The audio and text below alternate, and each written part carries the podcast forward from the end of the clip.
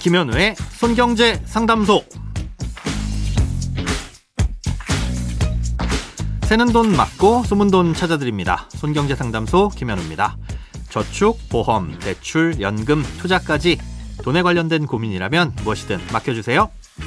오직 당신만을 위한 맞춤 상담. 먼저 오늘 사연 만나봅니다.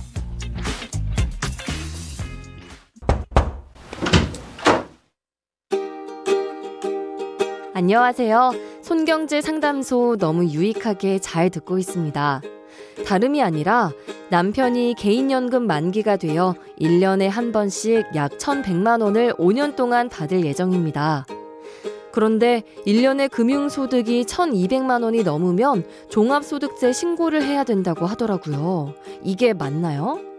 올해는 연금 소득분이라 문제가 없을 것 같은데 내년 4월 말이면 비과세 재형저축이 만기가 돌아와 이걸 타면 금융소득이 1년에 1,200만 원이 훨씬 넘는데요. 어떻게 해야 될까요? 재형저축을 4년 동안 타지 말고 기다려야 하는지 아니면 종합소득세 신고를 해야 되는지 종합소득세 신고를 하면 뭐가 어떻게 달라지고 세금은 얼마나 내야 하는지 종합소득세 신고는 어떻게 하는 건지 궁금합니다. 세금을 줄이는 방법이 있다면 좀 알려주세요. 결론부터 말씀드리면 이 종합소득세 신고도 안 하셔도 되고요. 세금을 많이 낼 걱정도 안 하셔도 됩니다.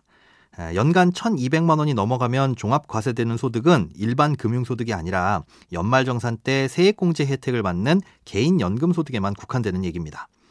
연말정산 때 세금을 깎아주는 대신 나중에 연금으로 받을 때는 연금소득세를 내는 개인연금 상품을 세제적격연금이라고 하는데요. 이 세제적격연금은 수령할 때 5% 정도의 연금소득세를 내게 됩니다.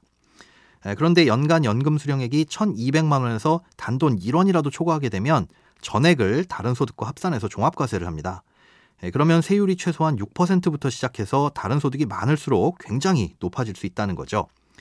예, 그런데 사연자님께서는 일단 1년에 약 1,100만 원을 받으신다고 하셨잖아요. 예, 그러니까 5년 동안 걱정 마시고 마음 놓고 받으셔도 됩니다. 참고로 내년부터는 1,200만 원을 초과하게 되면 무조건 종합과세 되는 것이 아니라 16.5%의 세율과 종합과세 시 세율 중에서 개인이 유리한 방법으로 선택할 수 있도록 바뀌게 됩니다. 아, 이건 가입 시점과는 상관없이 내년 이후로 세제 적격 연금을 수령하시는 모든 분들께 해당되는 내용이니까 예, 참고해 두시기 바랍니다. 자, 다시 사연으로 돌아와서 개인연금 수령액에다가 내년에 만기가 돌아와서 받게 되는 비과세 재형저축을 합치게 되면 연 1200만 원이 훌쩍 넘어가는데 어떻게 해야 될지 걱정이다 이렇게 말씀하셨는데요.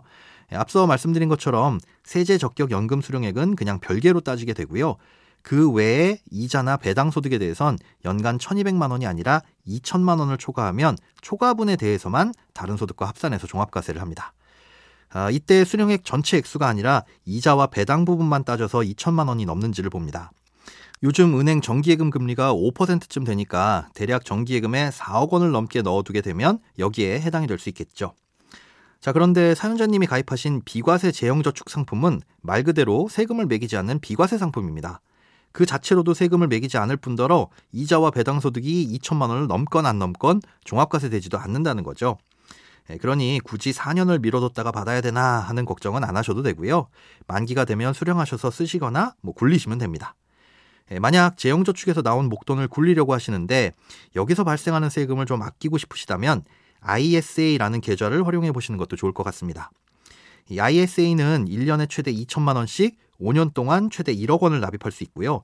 여기에서 발생한 이자와 배당 소득에 대해선 일정 부분까지는 비과세, 나머지는 9.9%의 낮은 세율로 과세합니다. 연간 납입 한도가 남으면 다음 해로 2월 되니까 아직 안 만드셨다면 올해가 가기 전에 만들어 두시는 걸 강력하게 추천드립니다. 크고 작은 돈 걱정 혼자 끙끙 앓지 마시고 imbc.com 손경제상담소 홈페이지에 사연 남겨주세요. 검색창에 손경제 상담소를 검색하시면 쉽게 들어오실 수 있습니다. 여러분의 통장이 활짝 웃는 그날까지 1대1 맞춤 상담은 계속됩니다. 돈 모으는 습관 손경제 상담소 내일은 하루 쉬고 다음 주 월요일에 다시 찾아올게요.